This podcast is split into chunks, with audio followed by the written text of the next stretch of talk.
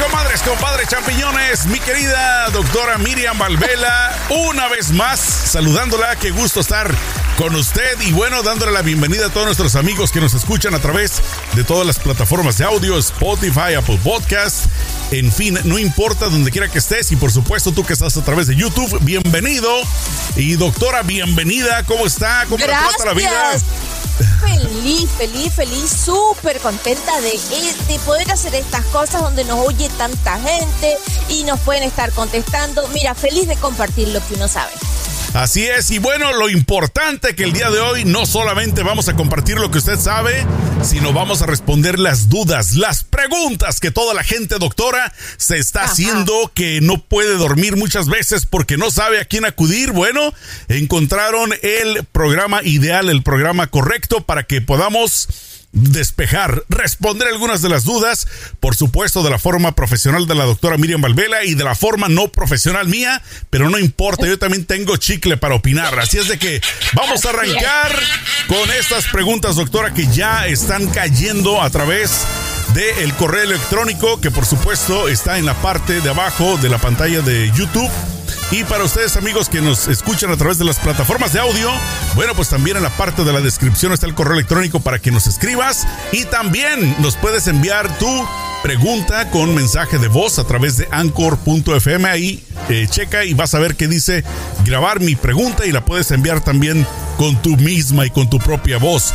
Doctora, esta pregunta me llamó muchísimo la atención, que es la primera que dice... ¿El sexo oral tiene los mismos riesgos que las relaciones sexuales tradicionales? ¿O cambia la cosa ahí? Vamos para allá. Tienen un poquitico más de riesgo, un pelito más de riesgo. ¿Por qué? Mira, vamos a empezar por el más sencillo.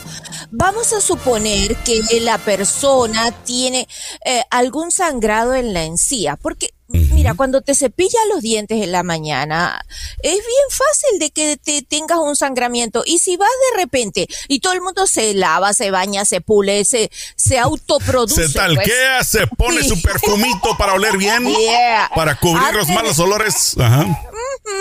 Antes de tener sexo, entonces se cepillan esos dientes de cirbata y no es tan bueno el negocio. Y es más, si se meten la, la cosita esa, le dan y le dan. Dental, ajá el hilo dental. Y cuando van a tener sexo, eso no ayuda para nada cuando van a tener sexo oral. ¿Por qué?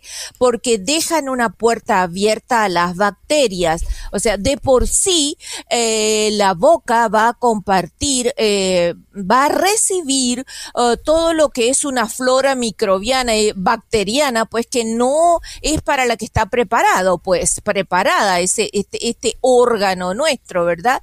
Entonces, al tener sexo oral, ya estamos vulnerando un poquito nuestras defensas y si a eso le agregamos que eh, nos produjimos cierta, mm, cierta herida, ¿verdad? Abrimos los tejidos, es más, ¿verdad? Se hace todavía más difícil. Importantísimo, por favor, damas y caballeros, es eh, sobre todo en muchas partes de América Latina, en México, me consta, es económico visitar a un dentista. Vayan, háganse su limpieza dental por lo menos cada seis meses. Importante, importante tener una boca saludable porque como usted misma lo dice, doctora, obviamente cuando una, una señal de que no estás haciendo buen trabajo dental es precisamente cuando sangras. Lo natural, lo normal es que te cepilles y que no salga absolutamente nada de sangre. Eso quiere decir que estás saludable de tu boca. Si tienes problemas de sangrado, pues ya tienes eh, gingivitis o algún otro problema. Así es de que trata a lo que más puedas de ahorrar. Si en vez de gastar en cafés, en vez de gastar en la calle, ahorra, ve el dentista y, sobre todo, pues eh, cuídate bien la boca para que sea menos, un poquito menos, ¿no? Tal vez el impacto, pues, de la hora de hacer el sexo oral. Y esto aplica para el hombre y la mujer, ¿no? O sea, no, no hay ninguna diferencia. Lógico. Espérate, y todavía falta más. Mira, ah, la gente tiene, exacto, cielo, mira, la gente tiene la mala costumbre que, por ejemplo, eh, han han penetrado, han tenido otro tipo de sexo y pasan a tener sexo oral. Eso es, mira, eso es un, un revuelto increíble así de bacterias. No, no, no. Lo que se aconseja, lo que se aconseja es que entre un tipo de sexo y otro, ¿verdad? Vaya y se higienice. Tú, la gente dirá, ay, qué aburrido, qué feo, pero espérate, lo más importante es estar sano. Goza, pero goza con orden, ¿verdad? Entonces, eh, entre cada tipo de sexo vas a tener sexo, eh, penetración en la vagina o en el ano y después sexo oral. Oye, te tienes que higienizar, te tienes que higienizar. Así a mí me han contado jabón y agua. Me han contado de esas películas pornográficas. Yo nunca he visto una donde tienen sexo anal y donde de repente va la mujer y ¡zas! se lo pone en la boca.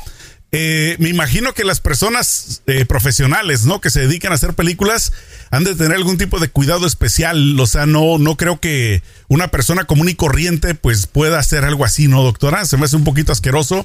Pero bueno, por lo pronto y por lo más importante, como usted lo dice, es pues tener mucho cuidado, mucha precaución, champiñones, de que pues obviamente lo que se van a llevar a la boca es muy delicado. Doctora, pasamos a la siguiente pregunta, si le parece. bueno. si me dejas, si yo sigo hablando de esta, porque mira, tocaste una cosa súper importante. Mira, que es lo siguiente: las, las películas porno, cómo presentan el sexo oral. Seguro, tú no sabes quién produjo la película, porque no todas las compañías productoras de pornografía tienen los cuidados necesarios. Y me consta, porque he recibido en cantidad de pacientes, ¿verdad? Que son actores porno y vienen con problemas. ¿En qué sentido? Porque no todas cumplen con los requisitos legales. Algunas lo, algunas se hacen muchos videos caseros, ¿verdad? Bueno, no caseros, producciones de bajo cuerda, pues que ilegalmente las hacen. Entonces hay una cantidad de gente infectada. Por eso el sexo que ven en la que ven en las películas porno no siempre se ajusta a la realidad. O sea, la sexualidad es un poquito distinta de esa que tú acabas de escribir, ¿verdad? O sea, sigan los consejos nuestros, honestamente, ¿verdad? que aquí no hay intereses creados. Y creo, y creo yo que todo nace también, doctora. En mi caso, yo soy una de esas personas que tiene un problema y lo acepto y lo admito de este yo yo no puedo tocar cualquier superficie, o sea, tengo este control eh, se me escapa la palabra, donde pues me, me, quiero estar lavando las manos a cada rato. Entonces, en pocas palabras, soy muy asqueroso. Eh, yo no pudiera llevar a cabo una situación así como hacen en las películas triple X. Eh, y yo creo que deberíamos todos de tener algún tipo de cuidado porque sobre todo me han tocado situaciones, doctora, donde yo he estado compartiendo con amigos hace muchos años que íbamos a algún antro de un de repente y pues obviamente llegábamos ahí, que conocía a la chica y que al ratito ya se iban a tener relaciones sexuales. Entonces, todo eso pues obviamente es súper peligroso para empezar, ¿no? Porque pues tener sexo con alguien que no conoces Obviamente ya estamos hablando de palabras mayores, pero ya el hecho de que todo el día estuvieron las personas, el hombre, la mujer, desde que se bañaron tal vez en la mañana y luego el hecho de pensar de que pues ya sudaron en el baile ahí y ir a tener así como que sexo oral se me hace asqueroso. Algo que yo en lo personal no pudiera hacer porque obviamente, como le digo, pues tengo ese problema de, de, limpieza, de excesividad. Entonces, importante para rematar esta pregunta, doctora, tener mucho cuidado sobre todo, pues con la persona que uno lo va a practicar, eh, saber o por lo menos no tener pena, ¿no? Yo creo que el hombre o la mujer no debería tener vergüenza de decirle a la pareja, oye, pues sabes qué, como que la buchaca te apesta, ¿no? A la boca, este, ve a cepillarte, no sé, ver si le sangra la, la boca, no sé, o sea, yo creo que es permitido porque es tu salud, es de la salud de la que estamos hablando. ¿Verdad? Así es. Y por cierto, si están en un table dancer, no le den la mano a sus amigos que lo encuentran, no, salúdenlo de lejito, ¿verdad? Ya que estamos hablando de quién es. ¿De, dónde mete la mano? Sí, exacto, mi amor. Se encuentra un amigo. Hola, de lejito. Sí, no, ah, Y, de donde de repente me ha tocado también escuchar historias. Yo nunca he ido a uno de esos lugares donde, donde de repente va el tipo, inclusive a la chica le pone el billete con la boca, ¿no? Va y se la pone y, le, y le, le da un lengüetazo allá por donde ya le conté y pues una vez más, no, este son situaciones que a mí se me hacen demasiado asquerosas y yo no entiendo el poder, ¿no? de las personas que tienen de hacerlo, de decir, ¿sabes qué? Yo meto mano, meto lengua y no me importa en dónde ha estado ese ese aparato reproductor femenino. Mira, y esa, y esa misma persona que acabas de describir que le ponen el billete en la boca, después, porque yo tengo pacientes así, después, exacto, sí, aquí es la realidad. Después va y le, y le performa sexo oral a un cliente que le paga. Y el anterior le puso un billete en la boca. ¿Tú te das cuenta? Exacto, la, fiesta de bacterias, no. Sí, bueno. cuidado. Obviamente, pues si, si lo analizamos ya bien profundamente, doctora, yo creo que nos metemos en otro lío, en otra situación. Lo único que repito yo simplemente es pues empezar mínimo por la higiene. Y en segundo lugar, pues ya si se atreven a hacérselo a una persona desconocida, pues ya es bajo su propio riesgo, ¿no? Vamos entonces con la siguiente pregunta, doctora, porque tal, cada una hay mucha tela de dónde cortar. Volvamos una vez más al ejemplo que le estaba poniendo de las películas triple X, de las películas pornográficas. Una de las dudas que eh, nos escriben es, ¿es cierto que las mujeres pueden tener orgasmos múltiples? ¿O es algo que se sacan debajo de la manga nomás para, ah, digamos, excitar más al hombre? Mira, yo en realidad, o sea, mi interpretación de esos famosos orgasmos múltiples, yo creo que no. ¿Qué es ¿Por qué te digo creo que no? Es una mala interpretación. Yo pienso que la mujer tiene, algunas mujeres, ¿verdad?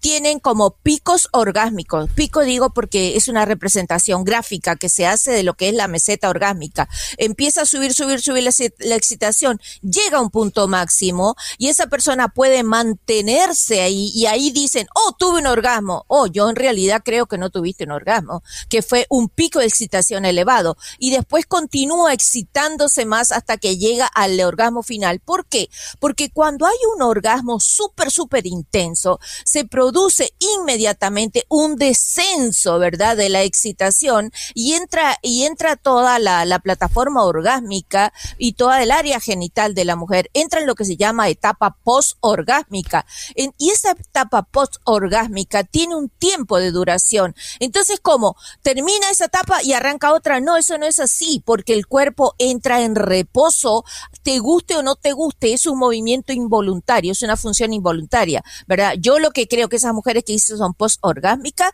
en realidad, aunque parezca raro, tienen ciertas dificultades de excitación y se van excitando como en estaciones. Estación 1, un poquito, estación 2, otro poquito, hasta que llegan al número que a ella le toca, pues y ahí se bajan que es el principal, ¿no? Es donde, donde ya la piel se erizó, donde pasó todo el movimiento que el cuerpo necesita hacer. Y fíjese que esa pregunta la hacían también en referente a los hombres. Entonces, eh, yo obviamente he escuchado del término, obviamente mujer multiorgásmica, pero del hombre no lo he escuchado porque pues se supone, ¿no? Por, por experiencia de que pues una vez que uno tiene el orgasmo sí ya no puede funcionar bien entonces, yo tenía, fíjese, el concepto que usted acaba de decir, simplemente allá, escondido en la parte de atrás de mi cabeza, pensando, bueno, ¿por qué si el hombre cae en un, ¿no? en un reposo así súper fuerte después de tenerlo? ¿Por qué la mujer puede seguir y seguir y seguir? Entonces, obviamente tiene mucha lógica la, que usted comenta. Entonces, es más que nada un mito este el pues ser multiorgásmica la mujer en este una mala una mala interpretación. Y acerca de lo que dijiste de los hombres habría que hacer una diferenciación de culturas, porque hay una, algunos individuos que por lo menos aparecen registrados en los libros que practican lo que es el tantra, ¿verdad? El tantra, eh, que es bien difícil porque es separar la eyaculación del el orgasmo, porque en nuestra cultura y fundamentalmente en el cuerpo masculino es bien fácil que se den los dos juntos, ¿verdad? Que tenga el orgasmo y eyacule, pero hay algunos que lo adiestran digo que no pertenece a nuestra cultura, bueno, a menos que alguno lo haya querido practicar, que separan esa sensación intensa, emocional, profunda, donde el corazón se acelera, ¿verdad? Para, y después tienen la eyaculación. Existe eso, por lo menos está descrito en los libros. Entonces, eh, una, una duda que yo voy, esta este, duda viene ahora sí que de mi cosecha, que también lo he escuchado más que nada en comentarios, porque muchos hombres de un de repente como que se sienten o tienden a sentirse mal porque pues obviamente tuvieron su orgasmo y ya se les bajó el pirrín y ya no pueden tener más eh, sexo con la mujer y la mujer se queda pues a medias o se queda con ganas. Si una situación así le pasa a un hombre, ¿qué debería de hacer, doctora? Si la mujer obviamente pues todavía tiene eh, la necesidad de, terminar, como se dice, ¿no? De tener su orgasmo, para que no se sienta mal. ¿Qué, qué pudiera bueno, hacer? ¿Contarle un chiste? No sé. No, ¿Hacerle cosquillas?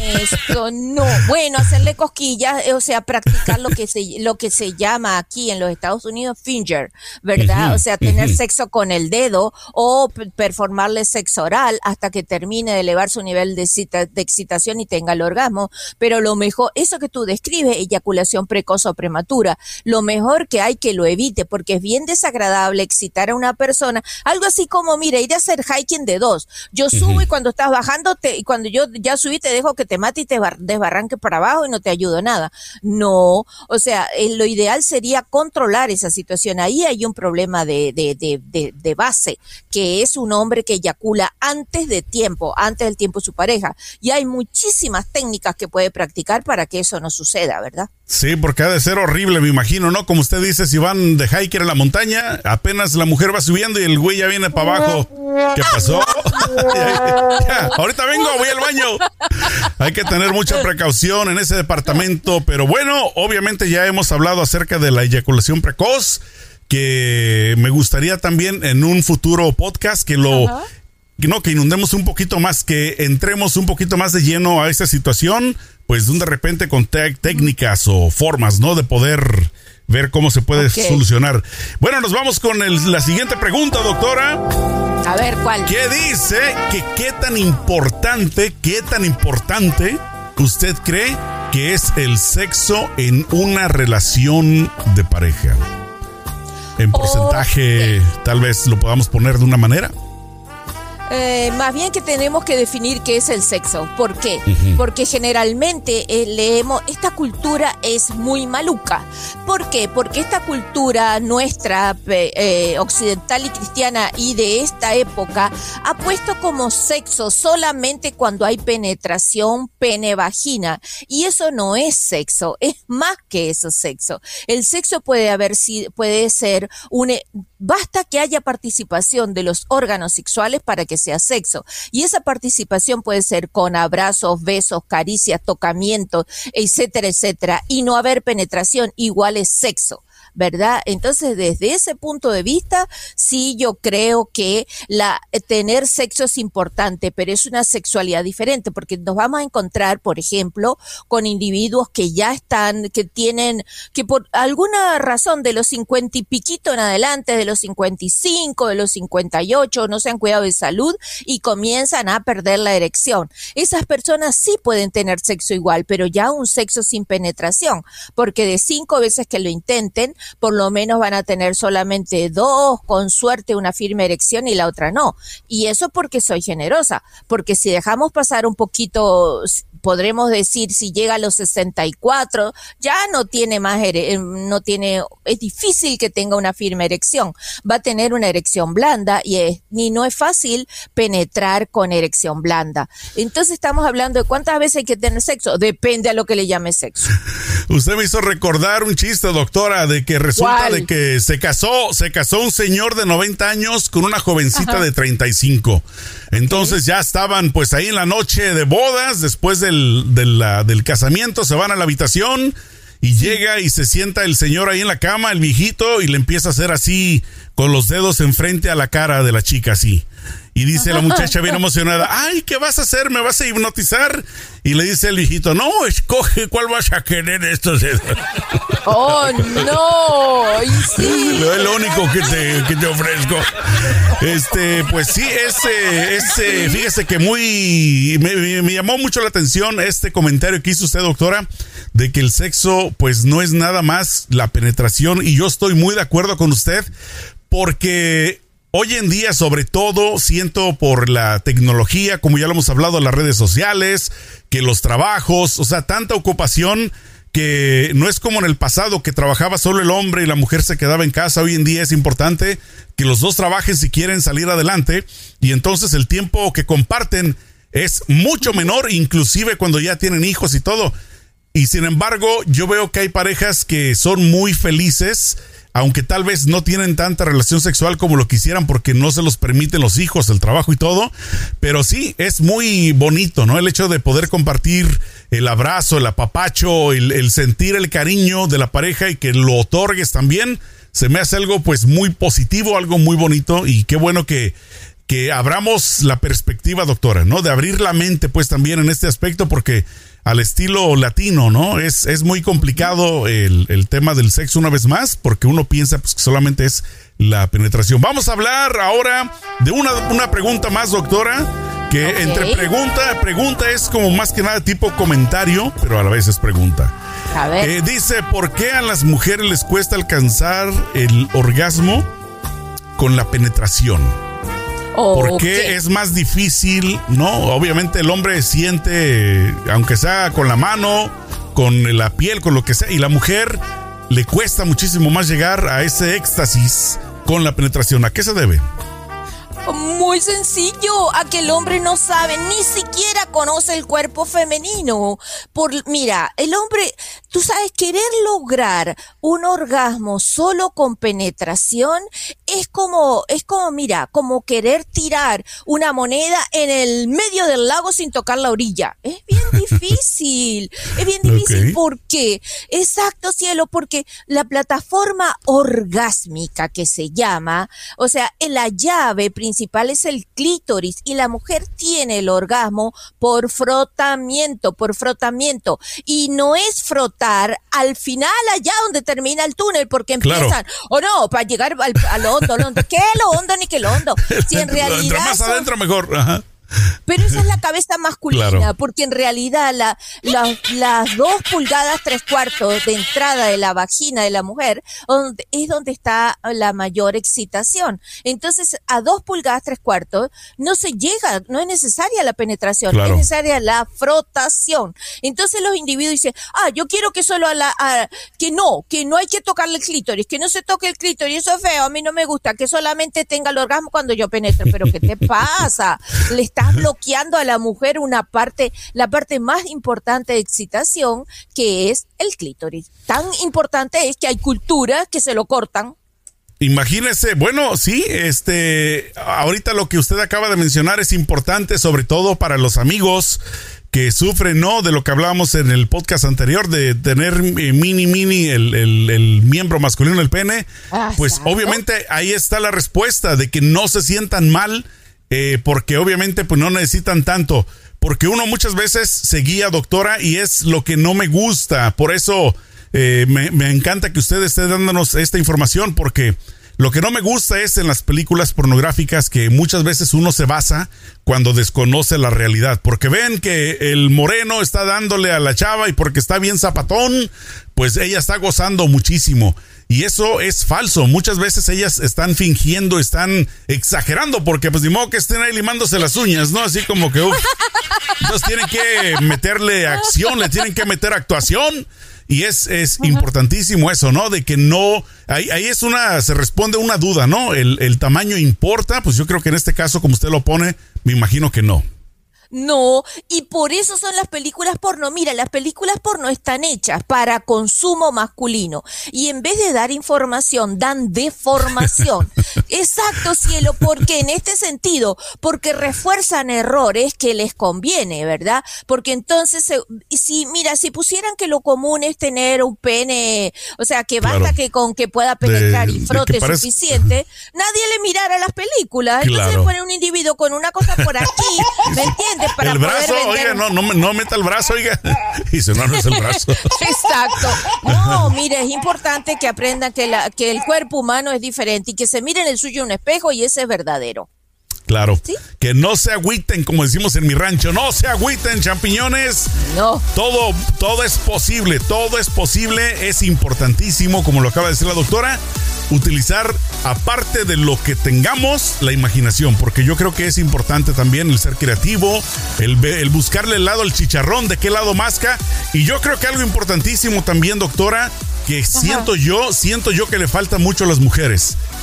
No comentan, no dicen, se quedan calladas. Tienen que decirles, chamacas, mujeres al hombre, díganle que le gusta también, porque si no lo guían y esperan que el hombre encuentre, pues obviamente uno es medio menso, se va a tardar más en encontrar el punto, ¿no? Yo creo que es importantísimo que lo guíen a uno, agárrenlo como que fuera un, un muchacho eh, con muy poco conocimiento, aunque sea un experto, tienen que decirle, sabes que me gusta así, me gusta así, ¿no?